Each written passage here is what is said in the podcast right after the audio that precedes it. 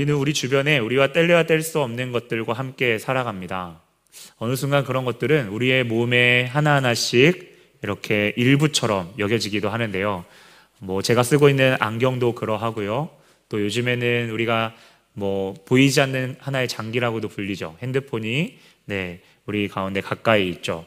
처음에는 편리함과 유익함에 이렇게 함께 했던 것들이 이제는 점점 없으면 아, 불편해지고 더 나아가서는 불편한 것을 넘어서서 불안해져 가는 거죠. 이제 점점 의존하게 되는데요. 사람은 어떤 부분에 있어 불안하게 되면 자꾸 무엇인가를 자연적으로 의존하게 되고 어, 그래서 이제 그 끝을 계속 어, 그 브레이크를 걸지 않고 가게 되면 이제는 손을 대지 말아야 될 것까지 이제 되는 그러한 모습인데요. 이런 것들을 생각하면서 오늘 한번 이 장의 말씀을 여러분과 함께 좀 살펴보려고 합니다. 여러분과 살펴본 2주 전에 살펴본 이 나훔이라는 거 혹시 여러분에게 익숙하세요? 네, 나훔이라는 이, 이 소선지사 그 책은 소선지사 일곱 번째 어, 책입니다.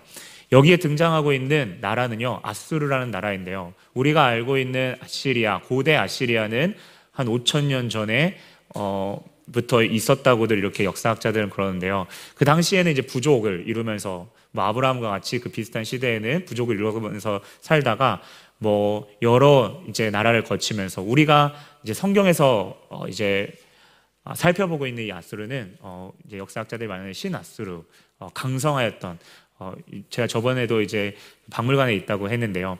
뭐 티글라 빌레셀 3세나 아니면 사르곤 2세, 1세 뭐 이러한 왕들 사내립 이런 왕들이 이제 어, 그러한 유물들이 이제 저희 박물관에 있고 또 그러한 아수르가 강성했던 시기에 바로 이 나움이라는 선지자가 이 묵시록을 쓰였다고 이야기했습니다.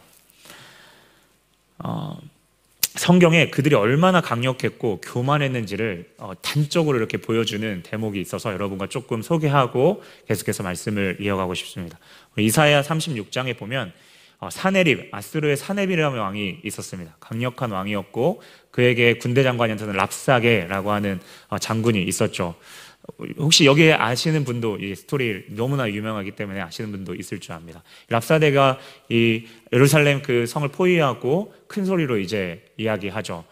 어, 그 가운데 이제 그 유다의 이렇게 신하들이 이렇게 나와서 이제 그 이스라엘 백성들이 이제 겁을 먹고 하다 보니까 대충 이렇게 어느 정도 조약을 맺거나 화친을 맺고 어느 정도 우리가 줄 거는 주고 좀 내보내려고 했던 것 같습니다. 그런데 랍사게는 거기서 더 이제 어, 더 이제 마음을 긁는 거죠. 히스라엘 히스기야의 왕이 있는 이스라엘 이제 그 신하들에게 아랑곳하지 않고 그의 이름 하나님의 이름을 모독하며 이야기합니다. 성경에 이렇게 쓰여 있습니다. 너희가 주 하나님을 의지한다고 하지만 이제 나의 상전이신 아시리아의 임금과 겨루어 보아라. 새 번역 성경으로 읽었습니다. 10절에 있는 이렇게 이야기하고 있습니다. 내가 이곳을 멸망시키러 오면서 어찌 너희가 생기는 주님의 허락을 받지도 않고 왔겠느냐. 주님께서 친히 나에게 말씀하시기를 이 땅을 치러 올라가서 그곳을 멸망시키라고 이르셨다. 완전히 하나님과 그의 백성을 모독하는 말이죠. 여기서 그치지 않습니다. 12절에 더 심하게 말합니다. 어, 나의 상정께서 나를 보내셔서 이 말을 하게 하신 것은 다만 너희의 상정과 너희만 내 앞에 있는 너희만 들으라고 하신 것이 아니다. 너희와 함께 저기 자기가 눈먼 어, 자기가 눈 자기가 눈 대변을 먹고 자기가 본 소변을 마실 이 성벽 위에 앉아 있는 저 백성들에게도 이 말을 전하라고 나를 보내셨다라고 이렇게 어떻게 보면 백성들에게 치욕적인 어떠한 그런 말도 하면서 이야기하는 거죠. 20절에는 이렇게 나와 있습니다. 여러 민족들의 신 가운데 그 어느 신이 나의 손에서 자기 땅을 구원한 일이 있기에 너희의 주 하나님이 나의 손으로 손에서 예루살렘을 구원할 수 있겠느냐? 구원할 수 없겠다. 할 수 없다는 거죠. 여러분 성경에는 히스기야 왕과 그의 백성들이 울분을 참지 못하였다고 기록하고 있습니다. 여러분 우리의 부모님이 만약에 이러한 비슷한 상황에서 이름이 더럽혀진다면 우리의 마음이 어떨까요? 자연스럽게 주먹이 쥐어지죠. 하나님의 이름이 멸시받는 것, 그것에 대한 그 어, 모습에 있어서 아스로의 모습은 참 일관적이었습니다. 여러분, 그렇게 아스로는 교만했습니다. 아스로가 교만할 수밖에 없는 또, 또 다른 이유들이 몇 가지 있는데요. 여러분, 금방 전쟁에서 다른 나라를 힘세게 저, 지난 시간에 여러분과 나눴지만 그렇게 잔인하게 어, 하는 것 뿐만 아니라 여러분 아수르의 그 니느웨 성에 쉽게 접근조차 하지 못하였습니다. 우리가 요나서를 들으면서요. 제 기억에 전우사님이 이 부분에 대해서도 어, 이 배경에 대해서 정말 자세하게 잘 설명해 주신 게 기억이 나는데요. 동일합니다. 어, 병거 여섯 대가 지나갈 수 있는 성벽의 너비였습니다. 그리고 성벽이 두 개로 나눠져 있고 그 안과 밖에 해자. 저 처음에 그게 뭔지 해가지고 구글에 검색을 했거든요. 보니까 이렇게 옛날에는 싸우려면 그 물 웅덩이를 이렇게 깊게 팝니다. 사람들이 쉽게 쉽게 그 성벽을 넘어서 접근하지 못하도록 그러한 것들이 네, 이 니누의 성에 있었던 거죠. 그리고 어, 어, 그 가운데 어, 더 그들이 교만할 수밖에 없었던 그들에게 다 채울 수 있는 중요한 물이 있었습니다. 여러분 문명이 발달하려면 반드시 그 가운데 강이 예, 익숙한 우리가 한 번쯤은 들어봤을 강이 이제 흐르게 되는데요. 우리가 잘 알고 있는 유프라테스와 티그리스 강 그리고 그 성벽을 가르지르는 코서강까지 그 비옥하고 풍요로운 땅이기까지 했습니다. 전쟁도 잘하고 성은 아무나 침략하기에 힘들고 물도 풍부해 어떠한 것도 부족함 없는 그 땅에서 여러분 그렇게 그들은 절대적인 신으로 군림하고 있었습니다. 여러분 그런 상황에서 한 가지 또 주목해야 되는 모습이 있는데요. 그들이 믿는 당시의 신이었습니다. 이시탈이라고 하는 뭐 사실 발음하는 거에 따라서 조금 다르긴 한데요. 그래도 그러한 그러한 이제 이 여신은 전쟁의 신이었고 고대 우주의 여왕으로 여기는 신이었습니다. 기록에 보게 되면 아스르가 가장 강성할 때 이 시탈이라는 신을 섬기기 위해서 우리가 고대 근동이라고 말하는 이 중동 지방 그리고 애국 그리고 바벨론 그리고 어 팔레스틴 그러니까 블레셋 그런 부족들까지 다 이렇게 그 신전에 와서 이 여신을 섬기러 왔습니다. 아무것도 거칠 것이 없고 세계 누구도 의심하지 않고 복종하고 세계 사람들이 주목하고 숭배하는 신이었죠. 그런 아수르 사람들은 자신을 표현하는 방식에 있어서는 그들 자신을 사자로 비유했습니다. 여러분 사자의 몇 가지 특징이 있습니다. 오늘 어, 성경은 사자가 건의로 간, 다녀도요 이렇게 뚜벅뚜벅 가더라도 괜찮습니다. 왕이니까요. 네, 자도 괜찮습니다. 초원에서 한가롭게 자도요. 내가 왕이니까요. 어, 그들은 어, 그러한 사자로 자기를 어, 비유했고 사자는 언제든지 그리고 배가 고프면 어, 가차없이 잔인하게 이렇게 사냥을 하는 거죠. 그것이 뭐 어미와 같이 있는 새끼든 가차 없는 겁니다. 그렇게 사냥하고 그들의 배를 채우게 되는 거죠. 여러분 박물관의 벽화를 보면요 아시리아 관에 딱 가게 되는 그 순간 앞으로 쭉 펼쳐져 있는 양쪽에 양 옆에 있는 것이 사자를 사냥하는 그림입니다. 그들의 잔혹함은 어, 그들을 사자라고 표현하면서 그거에 넘어서 그 위에서 자신들은 더 잔혹하게 그렇게 사자를 동물의 왕들 왕이라고 이야기할 수 있는 이런 사자들을 사냥하면서 자신은 자신은 더 잔인함과 권세를 가지고 있다고 말했죠. 사실 역사학자들이 이야기하기에 이 실제로는 그 사자를 이렇게 왕이 사냥하다가 죽을 수도 있잖아요. 그래서 이 사자굴 에다가 이 사자들을 넣어놓고 왕이 그거를 사냥을 했다고 하는데요. 그 뒤에 우리가 다니엘서에 보면 사자굴이 있는 그것들이 아마 그거와 연관되어 있을지 또 모르겠습니다. 분명한 것은요, 그들이 교만함과 잔인함에 가득 찬 그 누구에게도 반기를 들지 못하고 그러한 복종하는 시대의 상황 가운데 오늘 이 장이 이루어진다는 사실입니다. 여러분 그러한 절대적인 굴림 속에 전쟁이 시작됩니다. 바벨론과 메데, 바벨론 이후에 메데와 바사, 이게 이제 나중에 페르시아가 되잖아요. 이 바벨론과 메데의 연합군이 이 아수르와 니누에를 쳐들어오게 됩니다. 1절부터 저희가 같이 살펴보면요. 1절의 뉘앙스가 조금 신기합니다. 제가 한번 읽어볼게요. 파괴하는 자가 너를 치러 올라왔나니 너는 산성을 지키며 길을 파수하며 내 허리를 견고히 묶고 내 힘을 크게 굳게 할지어다.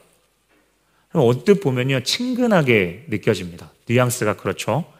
그런 말투로 보아서 이게 그냥 통독하다 보면 이렇게 생각 없이 그냥 쭉 읽다 보면요, 어, 이게 이스라엘 백성들한테 하는 말인가? 라고 처음에 생각할 수 있는데, 아, 그래. 이 나움은 아수르에게 말하고 지금 아수르가 전쟁 가운데 지금 그런 상황이지 라는 것들을 직시하고 또 다시 조금 더 성경을 깊게 들여다보면 이 말씀은 어떠한 친절하게 대하는 것 같지만 바벨론과 메대의 연합군이 이렇게 보복하러 지금 치러 오는 그 가운데에 조롱하는 말투입니다. 너희들 한번 막을 테면 막아봐. 굳게 해봐.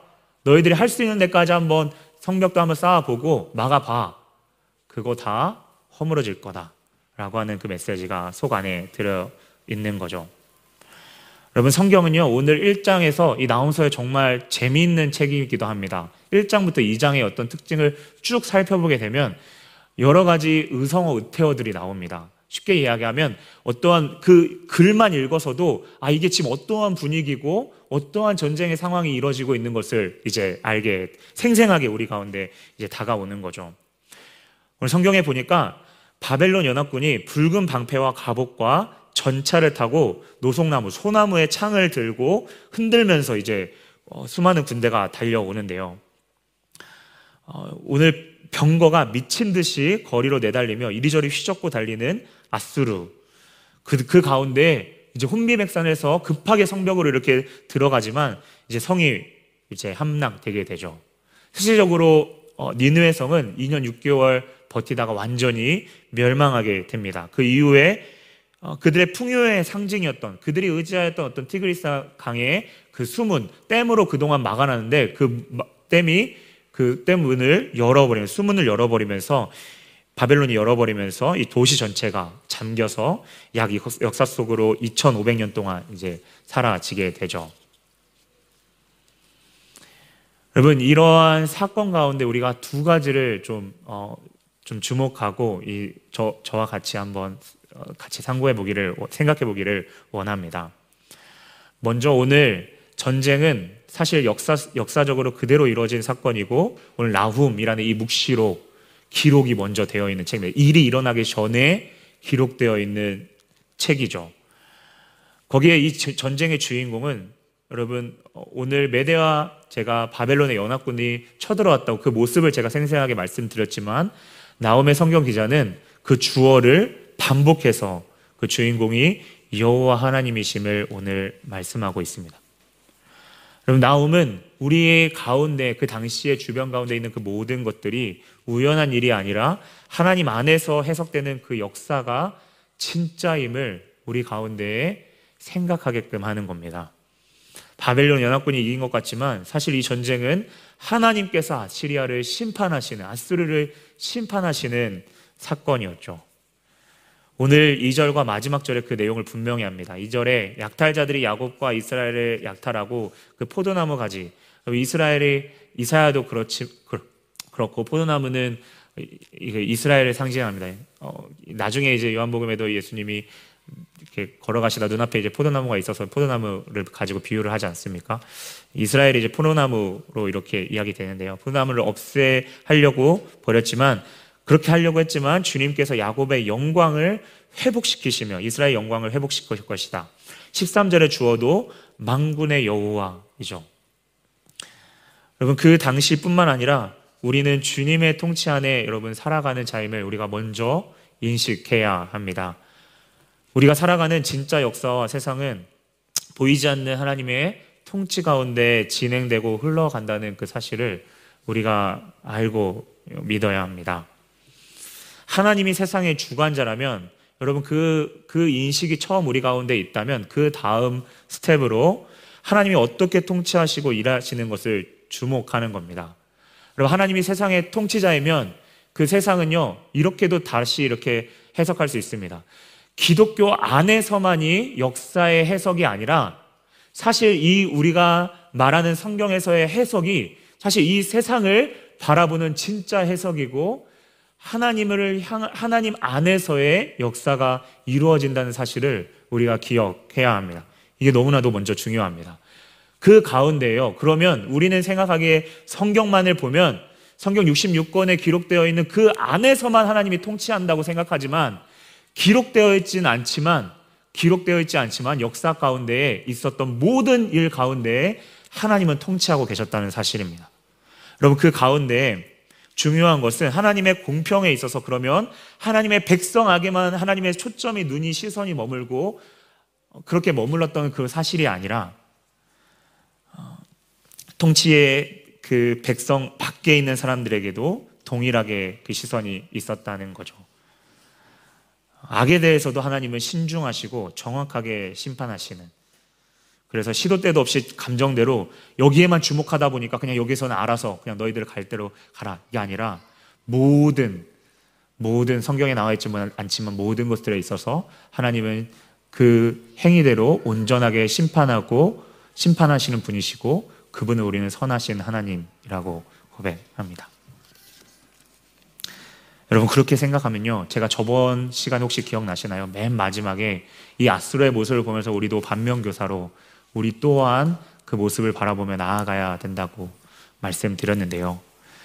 여러분 아마 최후에 우리 믿는 신자들의 죄까지도 모두 다 다시금 주 앞에 드러나게 될 것입니다. 하지만 그분을 의지하고 십자가가 내 모든 것을 담당했고 그래서 그 십자가가 얼마나 가치 있다라고 진심으로 진정으로 믿는 그들 그 은혜를 믿는 자들에게는 그 최후의 순간 가운데 그리스도의 영광을 가장 밝히 경험하게 될 것입니다.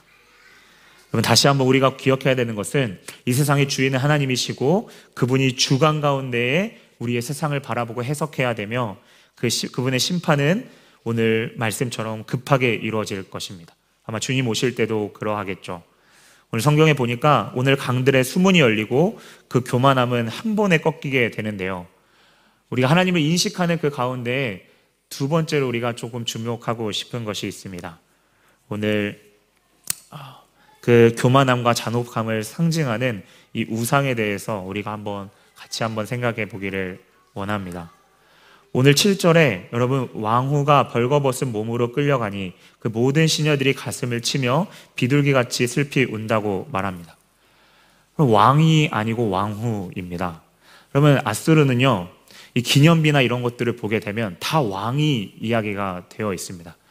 오벨리스크, 그쵸? 그 검은 색깔 딱 아시리아 관을 딱 들어가자마자 있는 티글라 빌레스 3세에 관한 그 짐은, 그쵸? 왕은 띠리리 나오고요. 그 안쪽으로 들어가면 사르곤 2세 있는 그 부분 다 왕에 대한 이야기를 하는데요. 오늘 주목하고 있는 것은 이 왕후가 아, 나오죠. 음, 많은 학자들이요 왕후에 대한 부분들에 대한 다양한 해석들을 내놓았습니다. 쉬운 성경에 보니까 어, 니느웨를 대표하는 사람으로 이렇게 표현됐더라고요. 그렇게 이해할 수도 있을 것 같습니다. 그런데 그렇게 하면 상식적으로 왕을 이야기하는 게 맞지 않을까라는 생각이 저는 개인적으로 들는데요. 어, 물론 어, 해석에 따라서는 이야기가 다를 수 있지만 이 왕후에 대해서 좀 신빙성 있는 해석은 바로 제가 서두에 소개했던 아스트로가 섬기던 이 전쟁의 여신 이시탈을 소개했습니다. 여러분 그들은 전쟁하면서 그 신을 의존했습니다. 실제로 있지도 않지만 그 신이 허락하며 허락하여 전쟁에 내가 승, 우리가 승리하였고 신이 허락하기에 이 잔혹성과 그러한 아, 잔인함 이런 모든 것들이 정당성이 부여되었죠. 여러분 우리도 동일합니다. 자꾸 무엇인가 우리가 불안하고 그 가운데 우리의 무엇인가를 채우게 채워가려고 하는데 그 가운데 생기는 이 불안감이 있는데요. 그 가운데 우리는 무엇인가를 만들고 그것에 책임을 부여 부과하죠. 계속 합리화하게 되는 겁니다. 하나님을 떠난 가인이 아벨을 죽이고 자신이 죽이는 사람들이 올까봐 성을 쌓는 것과 같이 비슷합니다. 1절에 오늘 아수르의 산성, 7절 왕후인 우상, 이 우상 모두 마찬가지죠. 불안감이 무엇입니까? 전쟁에서 치면 예전에는 직관적으로 생각할 때 전쟁에서 치면 내가 죽는 것입니다. 하지만 목숨 하지만 지금은 목숨과는 달리 가까이에 일이 일어나고 있지만 어, 우리 시대에 가장 차지하는 이 불안감은 우리 곁에 우리가 가까이서 이용하는 것들일 경우가 많습니다. 이를테면 우리가 상용하는 이 빅데이터를 기반으로 한 플랫폼이나 여러 기계들이죠. 그것들의 특징은 눈에 보이진 않지만 세상을 지배하고 있고 빠른 속도로 보이지 않게 우리를 유혹하고 또 우리를 컨트롤합니다. 정보를 주지 않으면 사용할 수 없고 또 사랑할 수 없고 편리함을 처음에는 건네주지만 거기에는 공짜가 없습니다. 점점 그 안에 벗어나기 힘들고 어느 순간 배우지 않고 쫓아가지 않으면 우리 가운데 불안함이 계속 쫓기듯이 일어나는 거죠. 제가 저번 우리 전도 집회 매년 이렇게 하게 되는 어라이즈에 다녀왔는데요. 거기에 있으면서 제가 한 가지 좀 흥미로운 제 모습을 좀 발견하게 됐습니다. 좀 바보 같은 모습이에요. 네. 어, 첫날 모임이 끝나고요. 음, 어, 이제, 이제 각자 숙소에 이렇게 성도님들이 재워, 재워 주신다고 해서 이렇게 어, 그 목사님이 이제 그 담당하는 목사님의 차를 타고 그 차가 이제 다 모자 탈 수가 없어서 이 교회 차 제가 운전하는 교회 차에 타고 이제 같이 갔습니다. 제가 길을 모르기 때문에 목사님이 처음에 왓츠앱으로 이렇게 알려주신 이 그 주소를 이렇게 내비게이션에 찍고 갔습니다. 중간에 막 차가 끼어들거나 막히거나 그러면 제가 못 찾을 수도 있으니까요. 어느 정도 갔을까요? 이제 좀, 좀 있으면 이제 도착하는 그 가운데 목사님이 갑자기 핸들을 틀고 갑자기 이렇게 가시는 겁니다.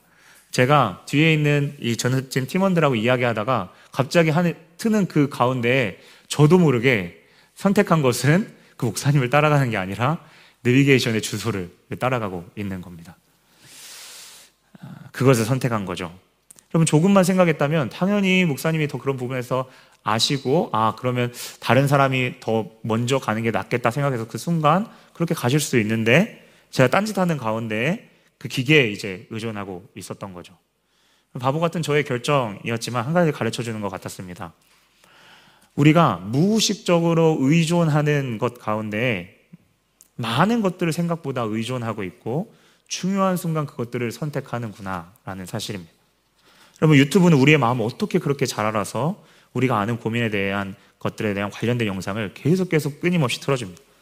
다양한 검색 엔진들은요 누군가 무엇인가 여러분 한 번쯤은 고민할 수 있는데 바로 검색 검색부터 하기 우리는 시작하죠.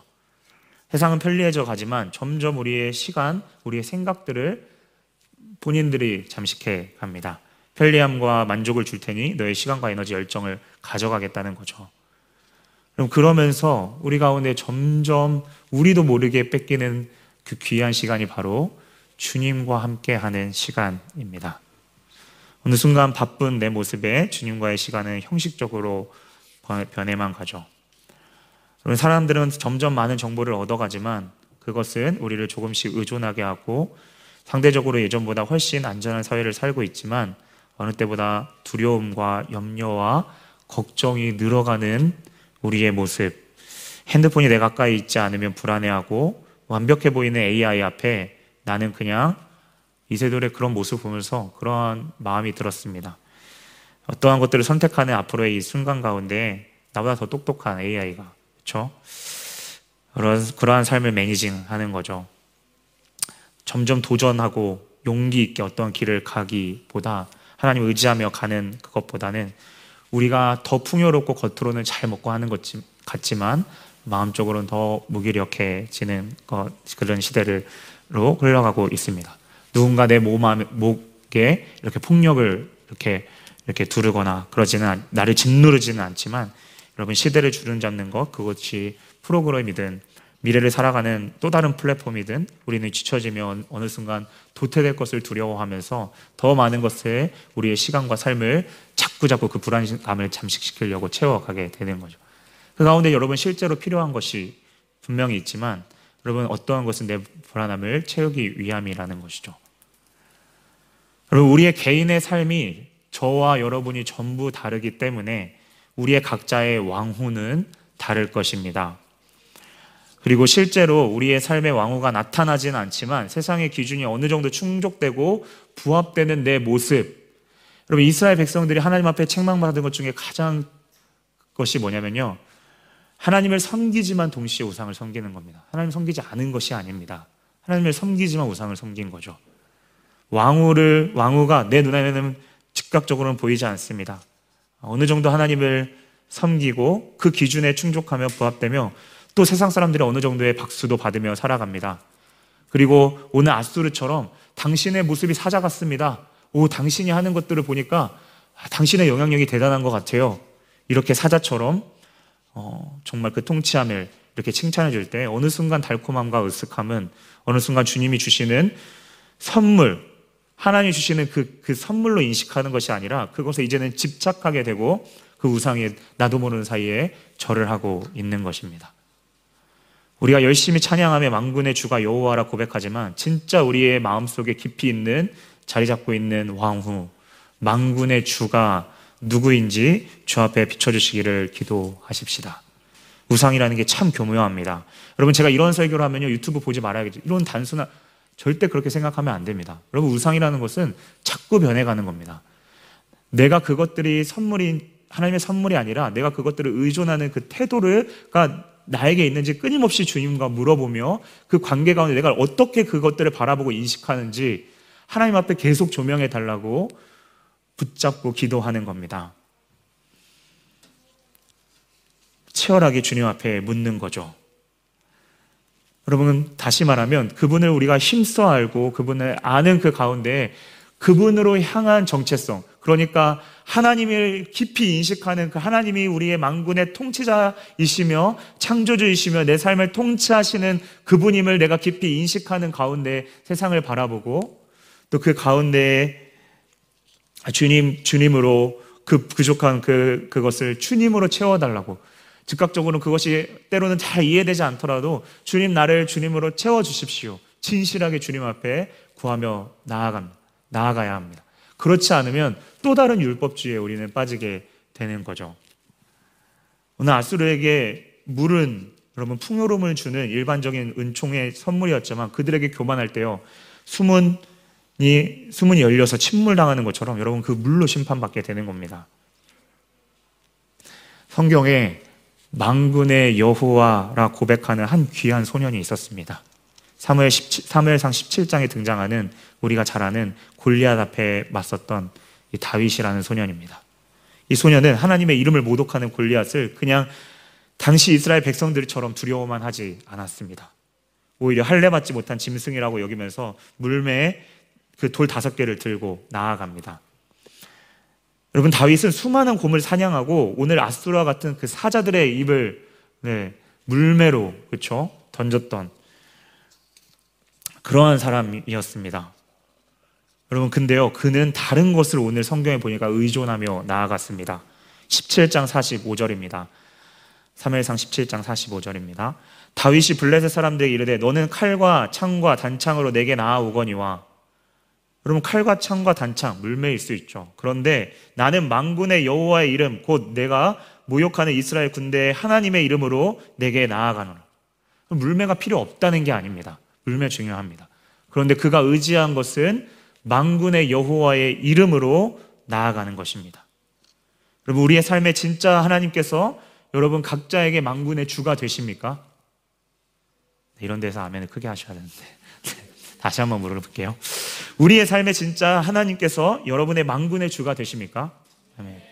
그것은 우리의 수많은 문제를 해결해 주실 수 있는 진이보다 훨씬 뛰어난 어떤 조력자, 어떤 AI처럼 그렇게 하나님을 인식하고 의존하는 것이 아니라 그분이 나를 창조하신 창조주이시며 나를 자녀 삼으신 분이라면 이 땅의 모든 것이 그분으로부터 시작됐고 그리고 그 그래서 내 삶이 그분 안에 맡겨지는 것 그것이 가장 지혜롭고 안전하다고 생각하면서 하나님을 그 가운데 더 갈망하고 하나님으로 채워달라고 나의 연약 가운데 주님께 나아가고자 한다고 이렇게 고백하는 그 고백의 중심이 여러분 아니겠습니까?